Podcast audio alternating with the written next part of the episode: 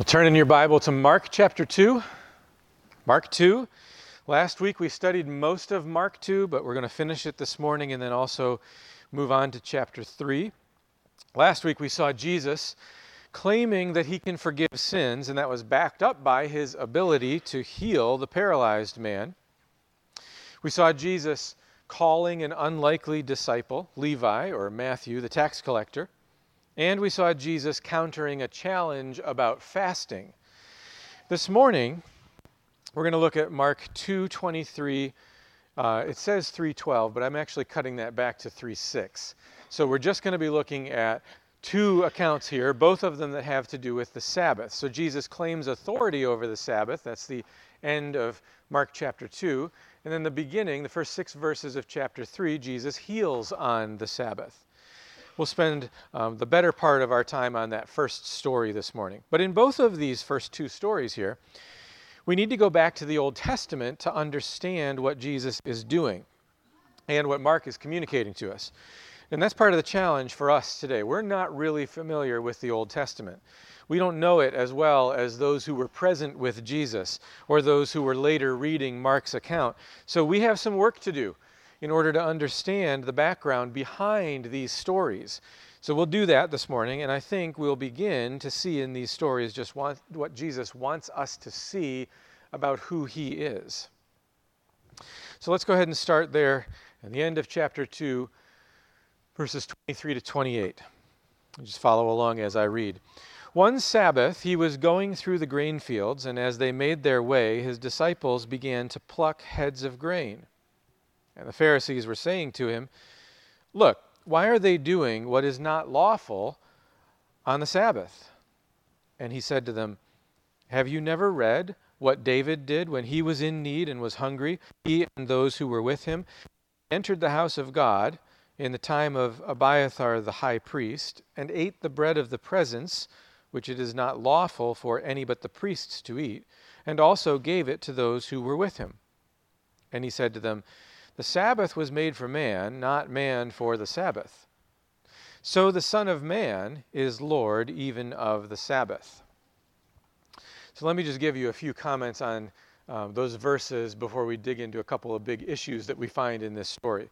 So, first of all, Jesus says, well, the, the disciples, or, excuse me, the, the, um, the disciples are doing something that is raising the ire of the Pharisees. What is it that they're doing?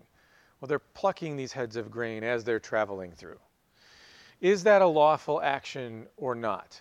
Well, when we go back to the Old Testament, you go to Deuteronomy chapter 23, you find if you go into your neighbor's standing grain, you may pluck the ears with your hand, but you shall not put a sickle to your neighbor's standing grain. What's the point of that? Well, don't think just like your next door neighbor. This is anybody whose fields you're traveling past in your community or in your country.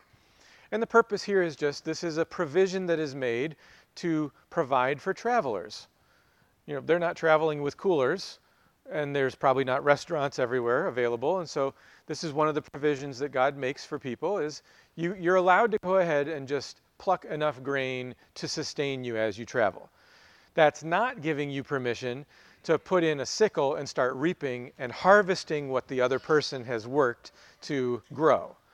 So there's the difference there. Okay, so it's just taking care of travelers.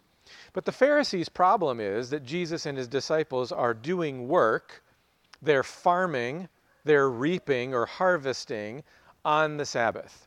And you're not supposed to work on the Sabbath.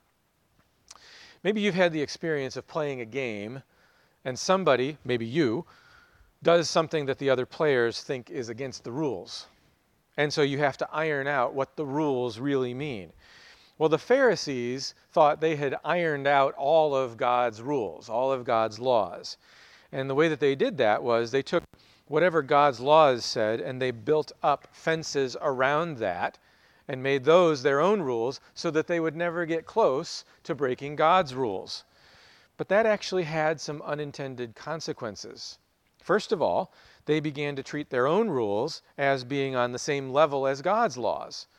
So when Jesus and his disciples here break one of their rules, they freak out as if they had actually broken God's law, which they hadn't done.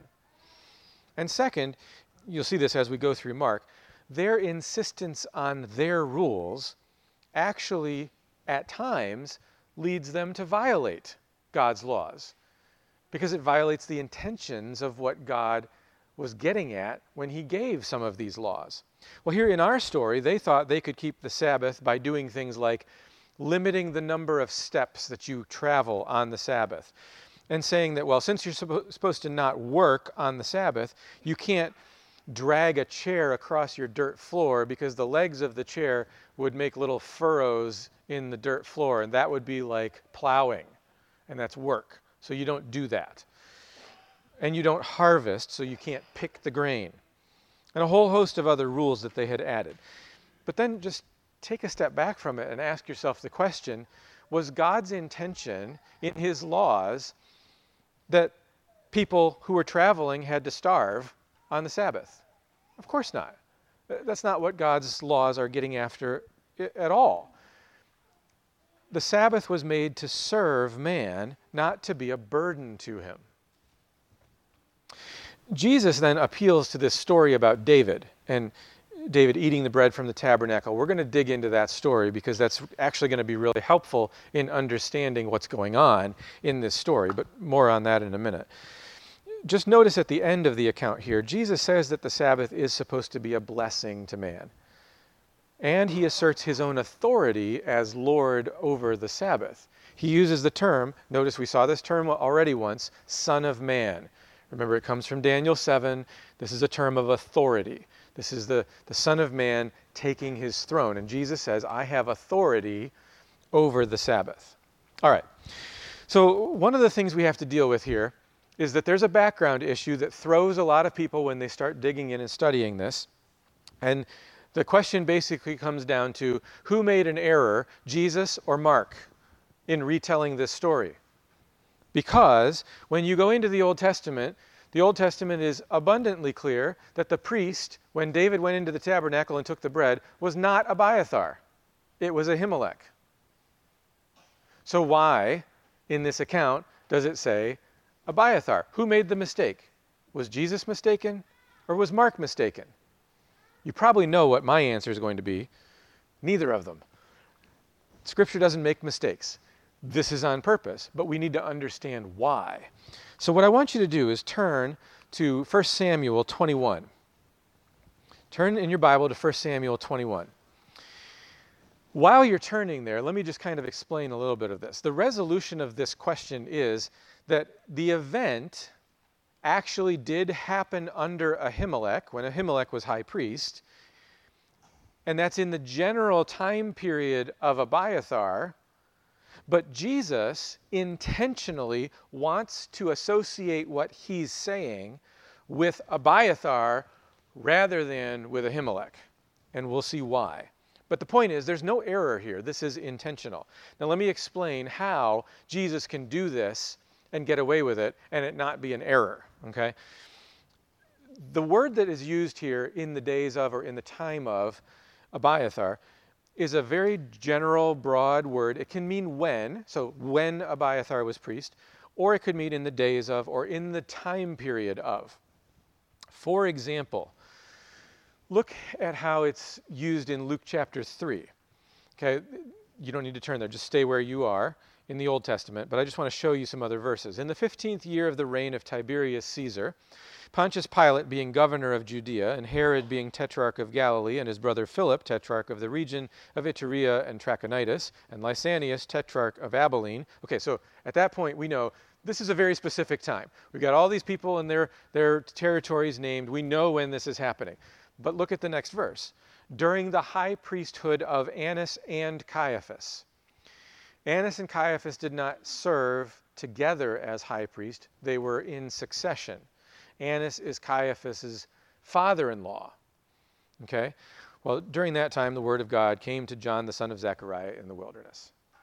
But here, the time period is referred to generally as during the high priesthood of Annas and Caiaphas.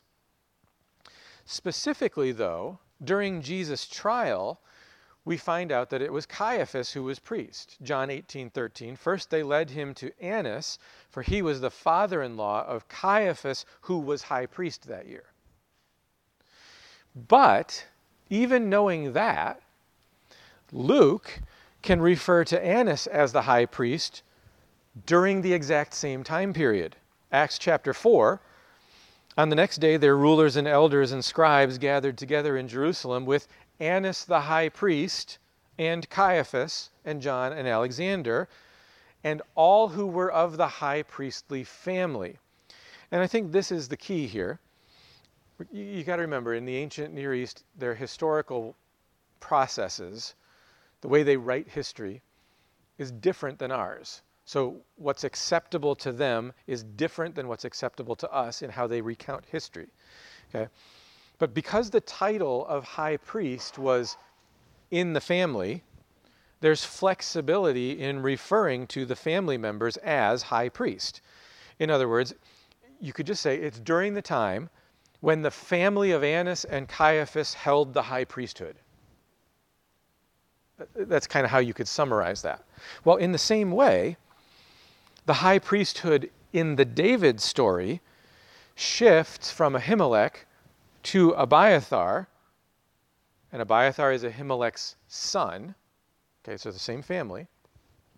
In fact, it's actually only a matter of days after this David event that Ahimelech dies. And this event is the cause of his death. You could say this is what actually brings Abiathar into the priesthood. Okay? But Jesus can refer to something that happens when Ahimelech is high priest as having happened when Abiathar is high priest because it's during the time when Abiathar's family held the high priesthood. However, having to go through that whole explanation should make us at least pause and sit up and go, What's going on? Why is Jesus saying it this way? Why does Jesus want to associate his comments with Abiathar's priesthood rather than Ahimelech. And this story works on a couple of levels. In part, Jesus wants to associate what's happening to him with the situation in Ahimelech's day, the story about David and the bread. But at the same time, there's a point he wants to make about Abiathar. In other words, this is on purpose that Jesus is doing this. Okay, so let's get into the story and dig in to see why Jesus is doing this this way. All right, so in 1 Samuel 21, the background here is that at this point in time, David has been anointed to be the next king, but Saul is still on the throne, and Saul is feeling threatened by David, and so David is on the run. Okay, he's on the run through the countryside. He's got a band of followers with him, and he comes at this point to the tabernacle, which at this point is in Nob. So let's take a look at 1 Samuel 21, the first seven verses. Then David came to Nob to Ahimelech the priest. And Ahimelech came to meet David, trembling, and said to him, Why are you alone and no one with you? And David said to Ahimelech the priest, The king has charged me with a matter, and said to me, Let no one know anything of the matter about which I send you, and with which I have charged you. I have made an appointment with the young men for such and such a place. Now then, what do you have on hand? Give me five loaves of bread, or whatever is here. And the priest answered David, I have no common bread on hand, but there is holy bread, if the young men have kept themselves from women. And David answered the priest, Truly, women have been kept from us, as always, when I go on an expedition. The vessels of the young men are holy, even when it is an ordinary journey. How much more today will their vessels be holy? So the priest gave him the holy bread, for there was no bread there but the bread of the presence which is removed from before the Lord, to be replaced by hot bread on the day it is taken away. Now a certain man of the servants of Saul was there that day, detained before the Lord. His name was Doeg the Edomite, the chief of Saul's herdsmen. And we'll stop the story there for now. So this story happens on the day when the bread is switched out. The old bread is taken away and the new bread is put in. If you were to go back to Leviticus 24, you would find that that happens on the Sabbath. So while the story doesn't actually say that it happens on the Sabbath, we know from what's happening in the story that it is on the Sabbath. And that's why Jesus, on the Sabbath, when he's being confronted, can use this particular story to refer to.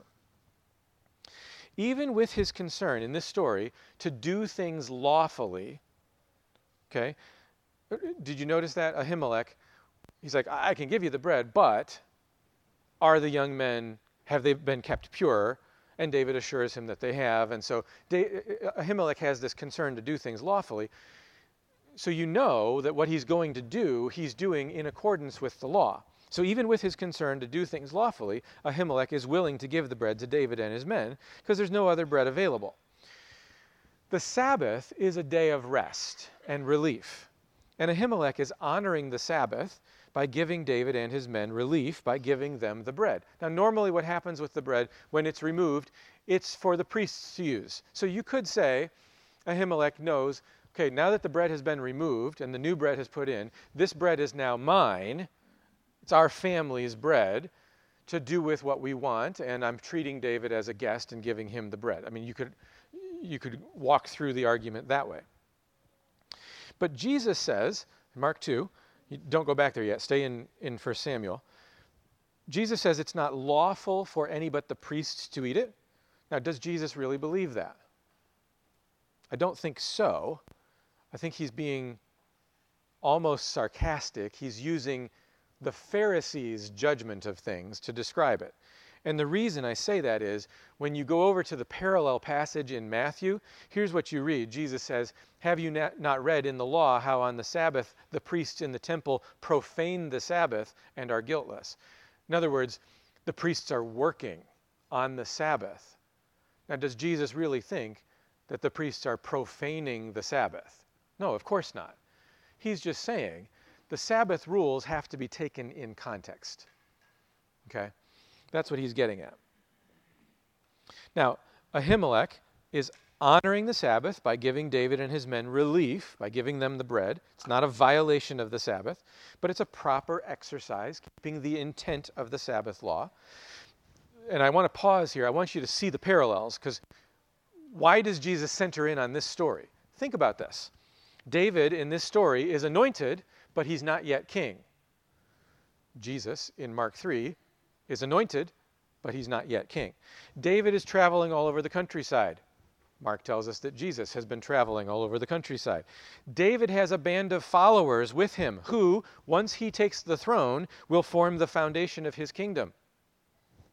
Jesus has a band of followers with him who, once he takes the throne, will form the foundation of his kingdom.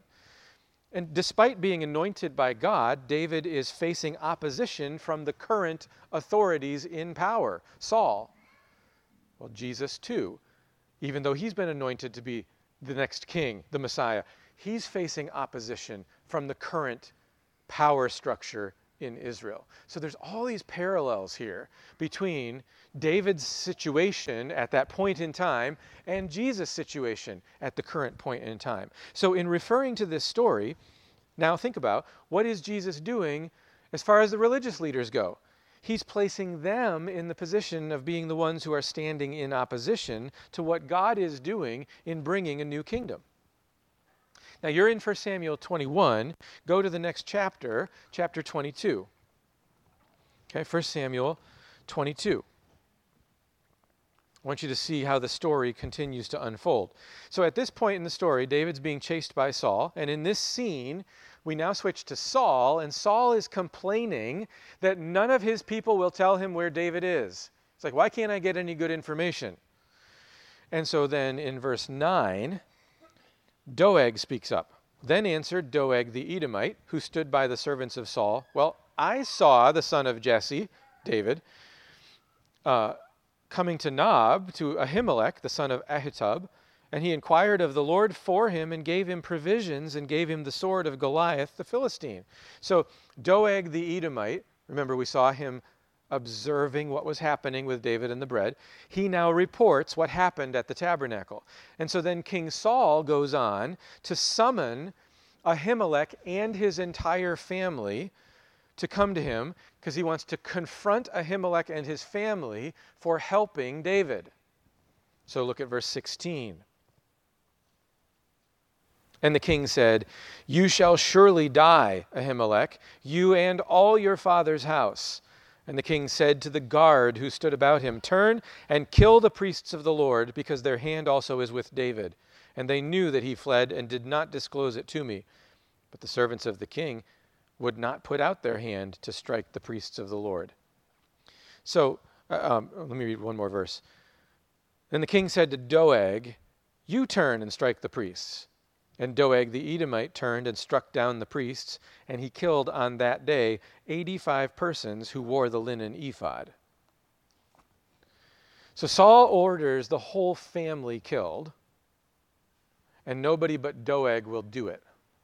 And so Doeg kills 85 members of the family who are currently serving in the tabernacle, as well as women and children.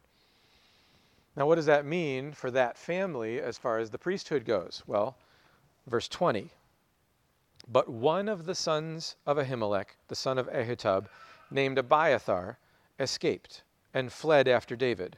And Abiathar told David that Saul had killed the priests of the Lord. And David said to Abiathar, I knew on that day when Doeg the Edomite was there that he would surely tell Saul, I have occasioned the death of all the persons of your father's house. Stay with me do not be afraid, for he who seeks my life seeks your life. With me you shall be in safekeeping. So Abiathar escapes, he tells David, and David offers him safety if he will stay with him. So Abiathar is part of the priestly family. He's the son of Ahimelech, which means he's probably present when Ahimelech gives David the bread, and now he alone escapes. Okay, now turn over to 1 Kings chapter 2. While you're turning there, let me just summarize what happens over the course of several years here. Okay, Saul dies, David becomes king, he has a long reign, and Abiathar serves faithfully as priest during, during David's reign. Okay, so that's what's going on. But when David is approaching the end of his life, which is happening in the beginning of 1 Kings, David chooses Solomon to be the next king. Okay, Solomon is the son of David. However, Adonijah, another one of David's sons, tries to claim the throne first. And Abiathar sides with Adonijah. So once David dies and Solomon puts down the rebellion, here's what we read in 1 Kings 2. Start with me in verse 26. Okay, 1 Kings 2, verse 26.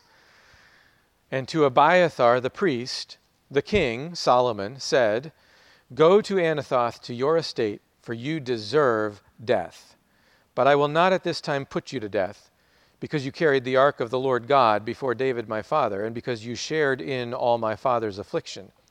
So Solomon expelled Abiathar from being priest to the Lord, thus fulfilling the word of the Lord that he had spoken concerning the house of Eli in Shiloh. So Solomon spares Abiathar from death, but Abiathar's term of service ends in disgrace in dishonor. He is deposed from being high priest. Now, Abiathar is the only person in the entire Old Testament to be deposed from being priest. And at that same time, it's the fulfillment of the prophecy regarding Eli and his sons, if you remember that story, for their failures, that Eli's line would come to an end. Right? So Eli has the, the priestly family, and the prophecy is your line is going to end. Well, his line ends with Abiathar. Okay? That's the background of the story. Now, what is Jesus' point back in Mark chapter 2? Why does Jesus refer to this story? Well, Jesus is laying the groundwork for his followers to understand that he, Jesus, is the ultimate true son of David. In the story that we read, Solomon is the anointed son of David. But now Jesus has been anointed with the Holy Spirit, and he's also the true son of David. Let me give you, just briefly, you don't have to turn to these, but four really strong clues from the book of Mark that Mark wants us to see Jesus as the son of David, okay? First of all, remember at Jesus' baptism, the Father speaks the words, You're my beloved Son, with you I'm well pleased. That's language that comes from Psalm 2, You are my Son. That's speaking of the Messiah who will be the great king, a descendant or son of David. That's one. Second clue, in Mark chapter 10, when we get there, you will see Jesus heal Bartimaeus, the blind man. And Bartimaeus calls Jesus the son of David, meaning he believes Jesus is the Messiah. But Jesus shushes him because that title is going to get him in trouble. And Jesus is managing just the right time to reveal that. The next chapter, Mark 11, is the triumphal entry into Jerusalem. And the crowds are crying, Hosanna, blessed is he who comes in the name of the Lord. Blessed is the coming kingdom of our father David. So they're recognizing that Jesus is the king who's going to bring the kingdom of David. He's the true son of David. And then in Mark chapter 12, um, Jesus quotes Psalm 110, which indicates that David himself spoke about one who would be David's Lord, greater than David, to whom the Lord Yahweh would speak. So this is the Messiah, David's greater son. David recognizes he's going to have a descendant who's greater than him, this son of David. Okay, so now listen, let me tie it together.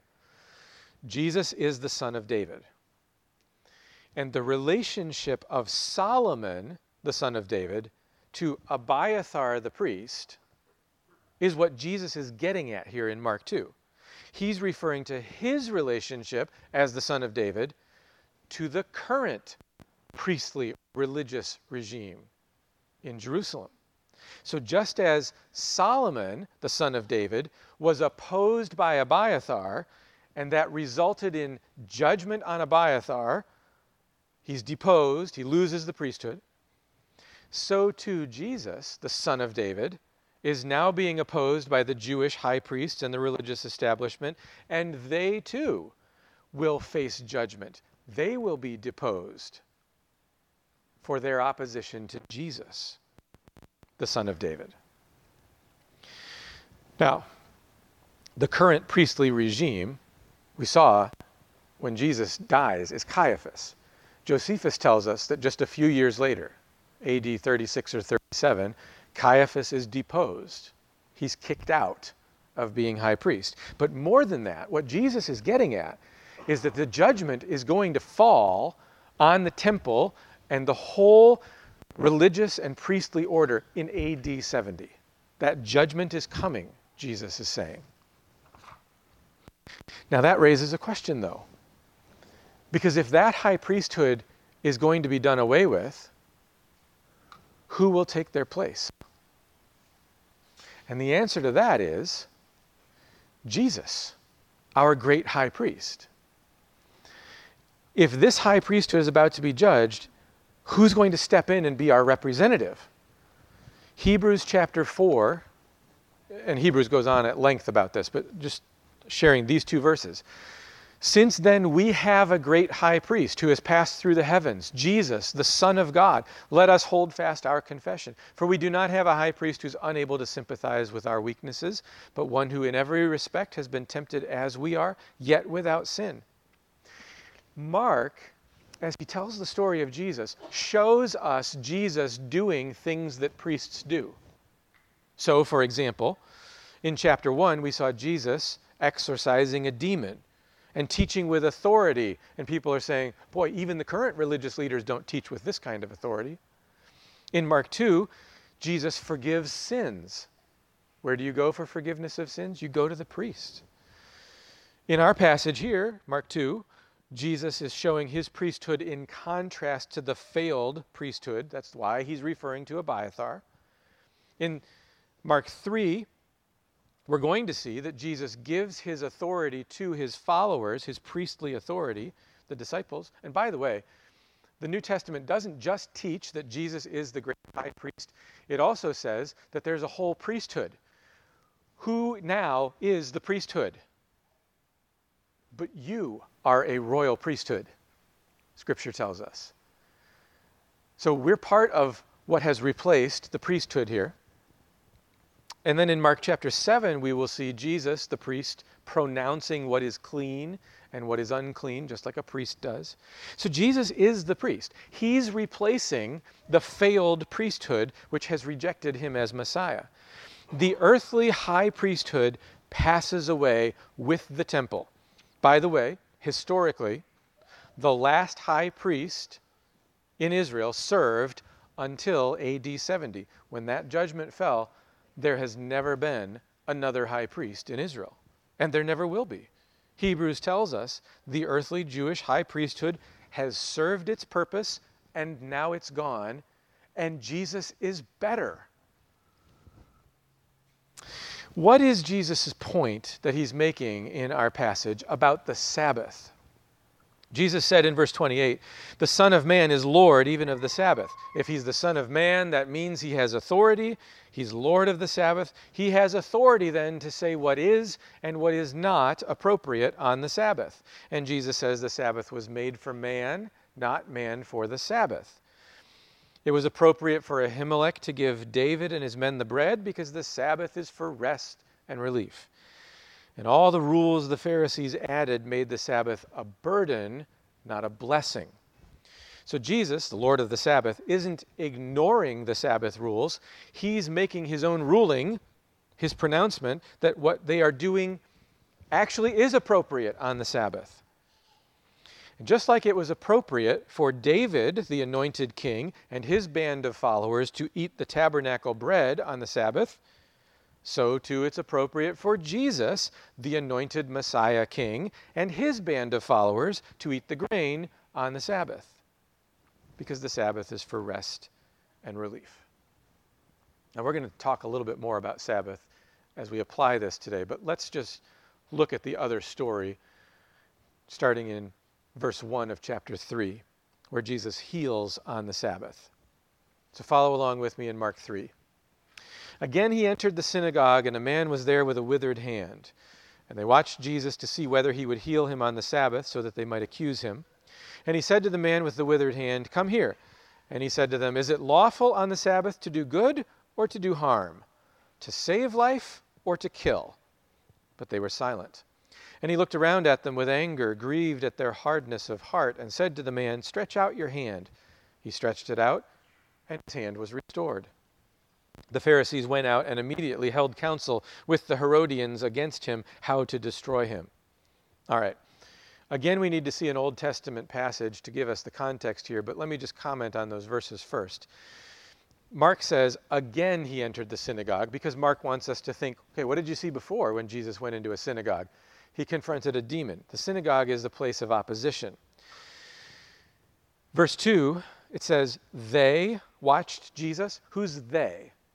Well, it's got to be referring back to the previous account. It's the Pharisees. So not only are they questioning him, they're following him around and watching him and trying to trap him. They're looking for trouble.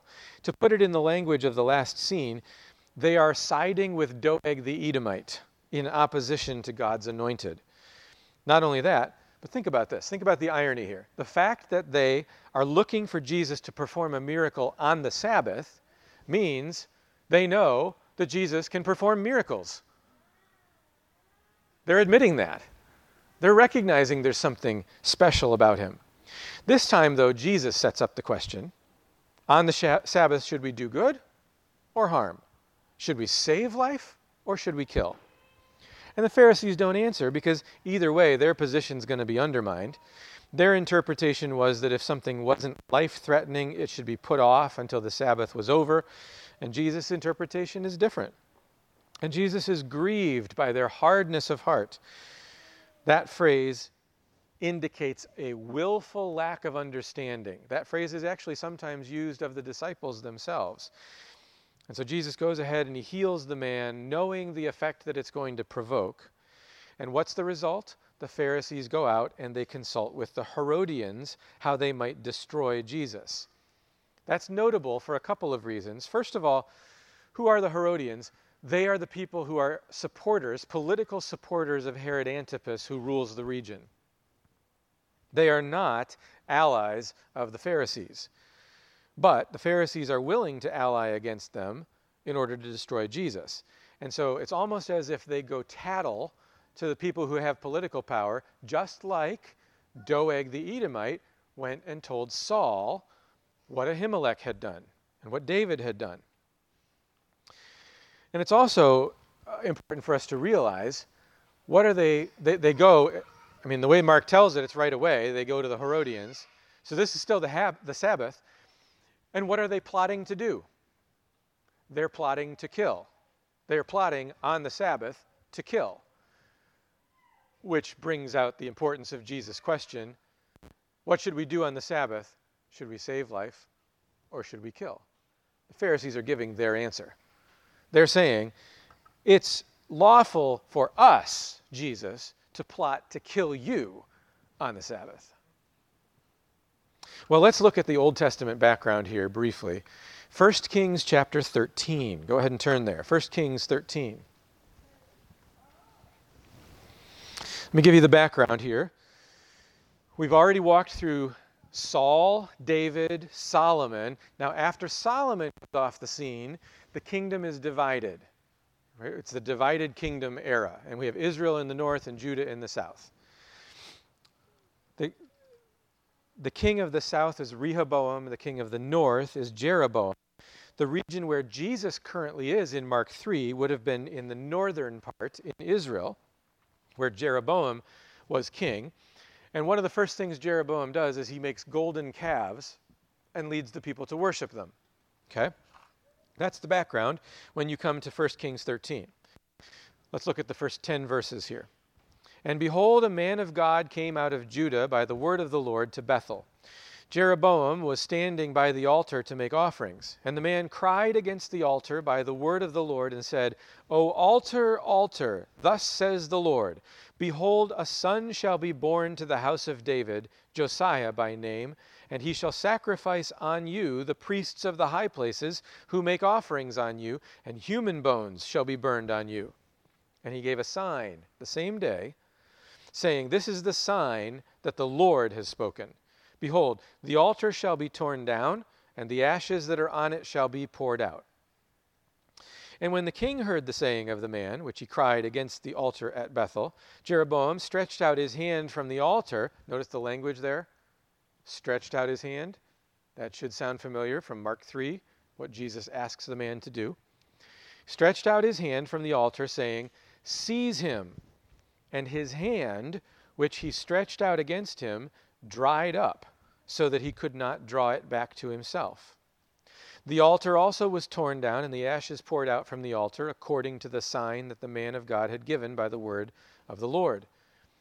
And now Jeroboam has a change of heart. And the king said to the man of God, Entreat now the favor of the Lord your God, and pray for me, that my hand may be restored to me. And the man of God entreated the Lord, and the king's hand was restored to him, and became as it was before.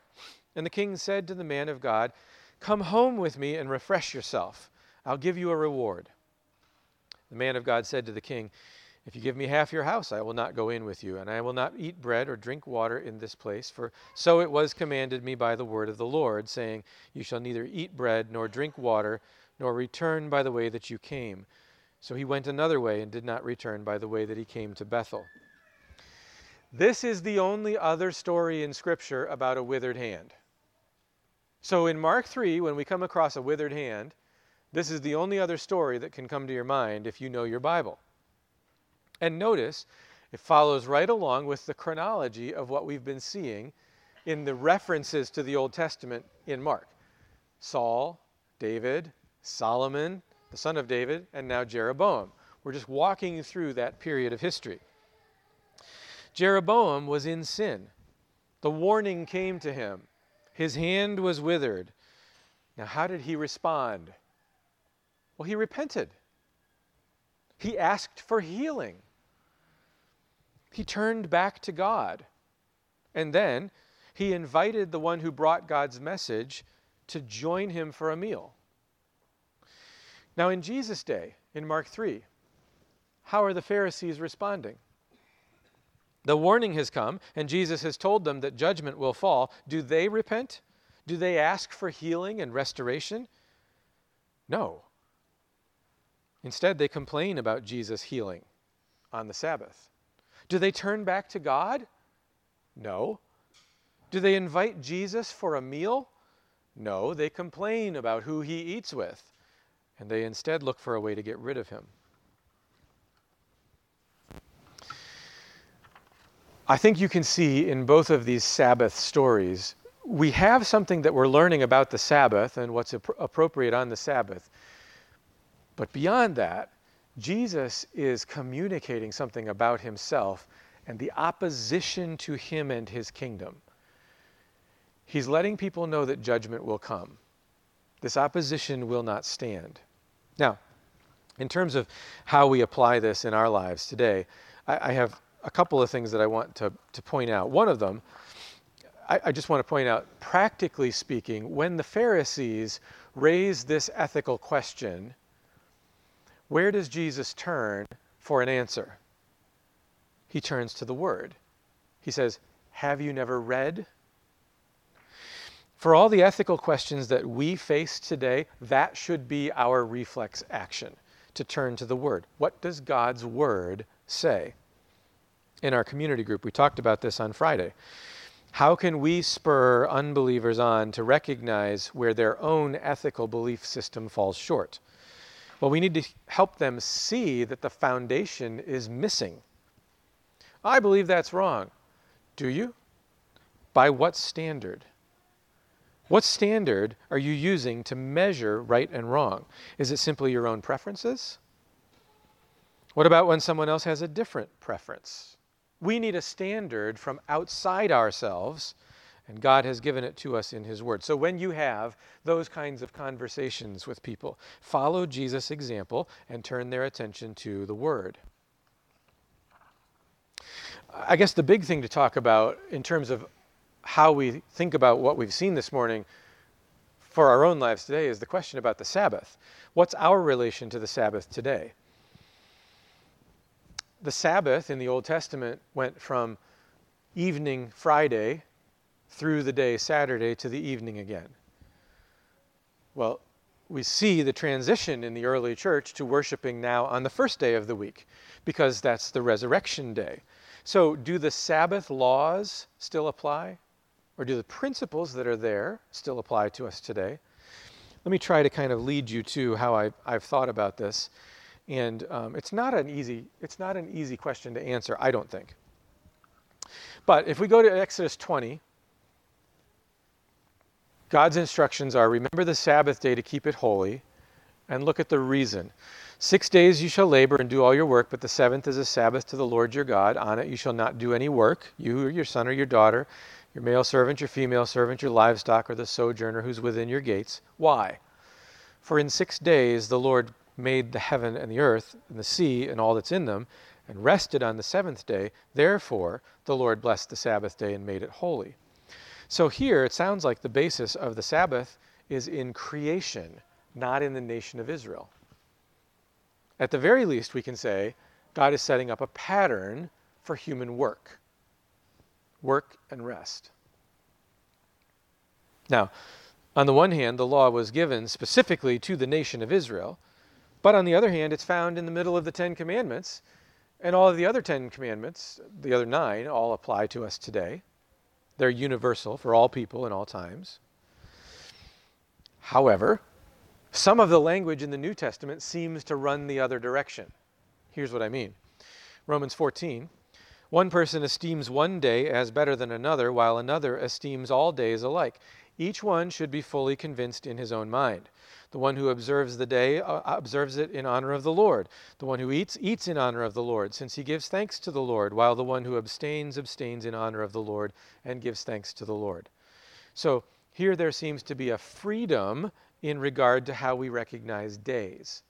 Some would argue this is not talking about the weekly uh, day of worship, the Lord's Day, but it's talking about other festivals outside of that but it's hard to know from the context. Galatians 4 Now that you've come back, now that you've come to know God, or rather to be known by God, how can you turn back again to the weak and worthless elementary principles of the world, whose slaves you want to be once more? You observe days and months and seasons and years. I'm afraid I may have labored over you in vain. So here it seems like there's a danger in observing days if you don't keep it in proportion. Colossians 2 Let no one pass judgment on you in questions of food and drink, or with regard to a festival, or a new moon, or a Sabbath. Again, there's the question is this the weekly Sabbath, or is this the special Sabbaths that were associated with other festivals? But regardless, there seems to be a responsibility here to act according to conscience in these matters. Now, what's the purpose of the Sabbath? Well, rest and relief, but it's also a picture. And we need to see that. We already looked at Hebrews 4 earlier when we saw Jesus as our high priest, but in the same passage, there's more that we need to see. So I'm going to ask you to turn to Hebrews 4. Okay, turn with me to Hebrews 4.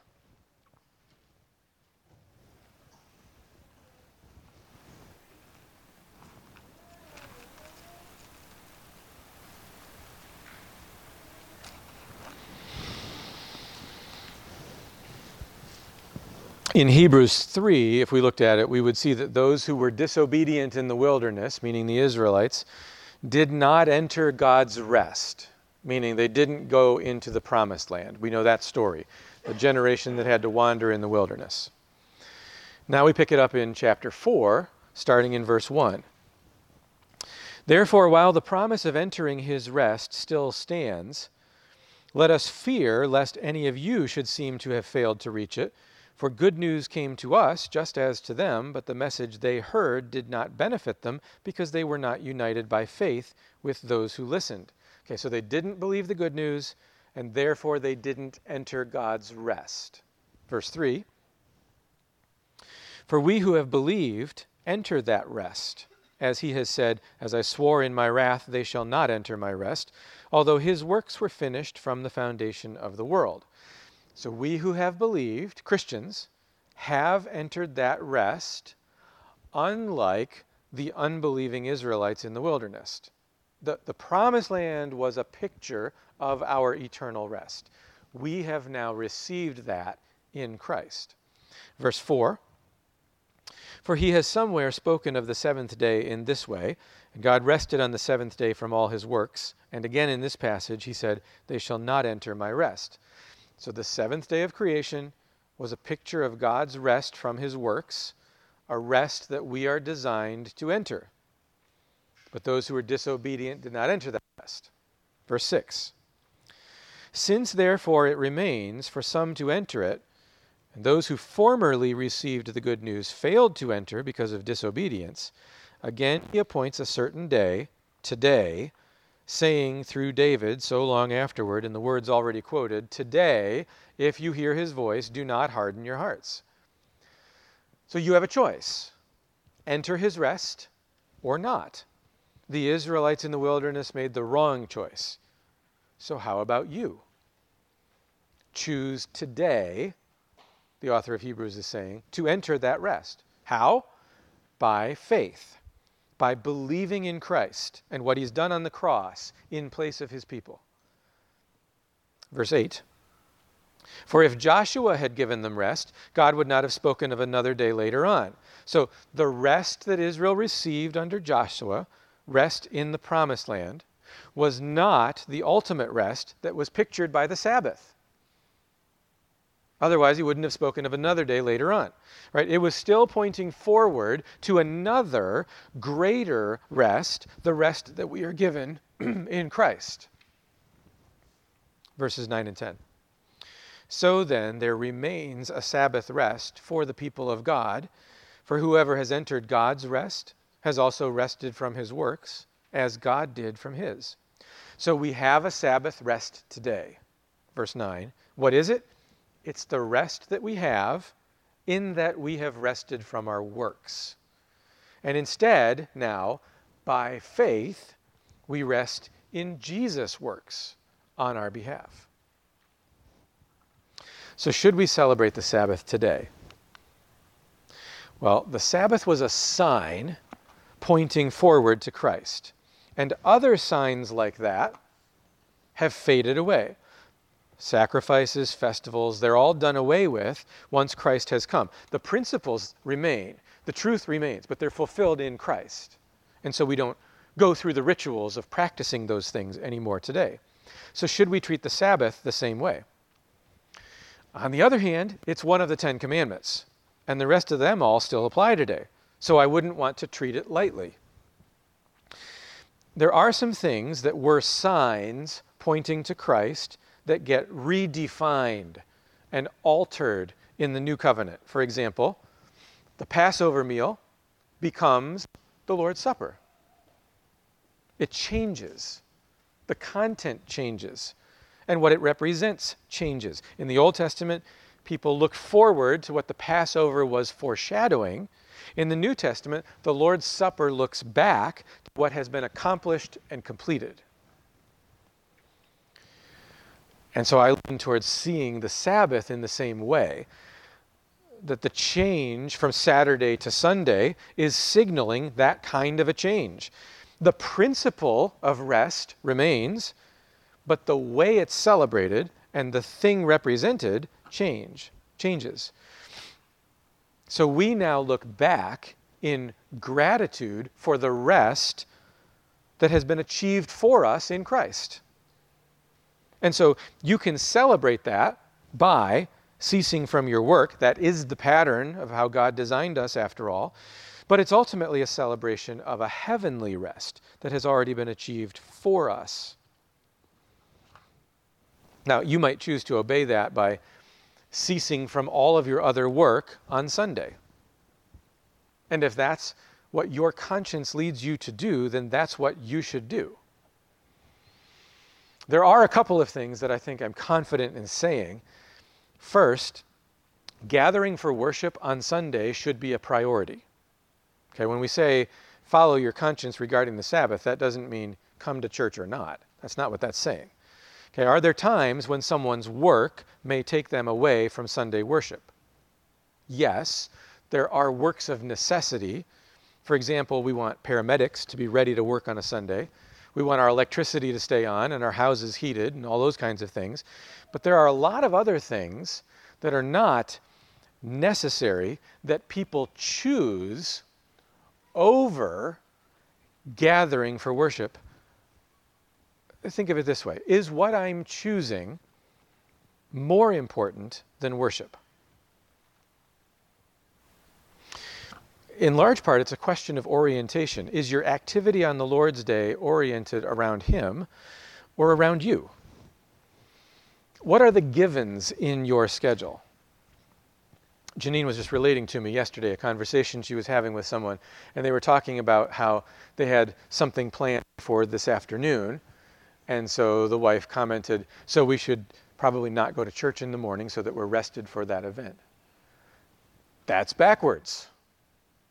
Okay? That's not the way a Christian thinks. What are the givens in your schedule?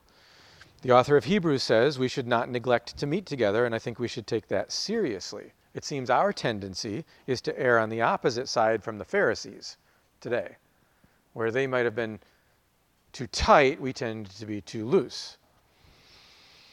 But honoring the Sabbath rest today also means resting from your works. It means trusting Christ. When I come to God's presence, on what basis can I stand there? Do I think that I've been good enough to earn a hearing? Or do I come resting entirely on what Jesus has done in my place? With that thought, I think it's appropriate that this morning we celebrate the Lord's Supper that's what it is. It's a, it's a celebration of what Christ has done for us. This is what gives us rest in the presence of God. Join me in prayer. Lord, we thank you for the words that we've read this morning from Scripture. This account uh, in the Gospel of Mark of Jesus and his, his interactions over the Sabbath. And it takes a lot of work for us today to dig out what's going on there because We don't know your word as well as we should, and um, it's maybe not always a part of the fabric of our thinking. So I pray that you would just help us as we as we try to remedy that, as we study your word, as we dig in and, and do that, that we would be doing it faithfully and that your spirit would help us to understand. I pray that we would see what Jesus is saying about himself. And I pray that we would recognize that he's the Lord of the Sabbath. He's the one who actually brings and accomplishes rest in our lives. And this morning, I pray that we would be coming to you not on the basis of what we have done, or that we think we've done pretty good this week, or we've maintained, you know, a certain level of holiness, or we, we've done a number of good things that we wouldn't normally do, or whatever the case may be. None of those things matter. The only way that we can have rest in your presence is by resting on the finished work of Christ on our behalf. And so, would you put that finished work in front of our minds and our hearts once again? As we celebrate the Lord's Supper, I pray that we would be able to do that from a place of rest, knowing that that gift of rest has been granted to us in Christ. And we pray this this morning in Jesus' name. Amen.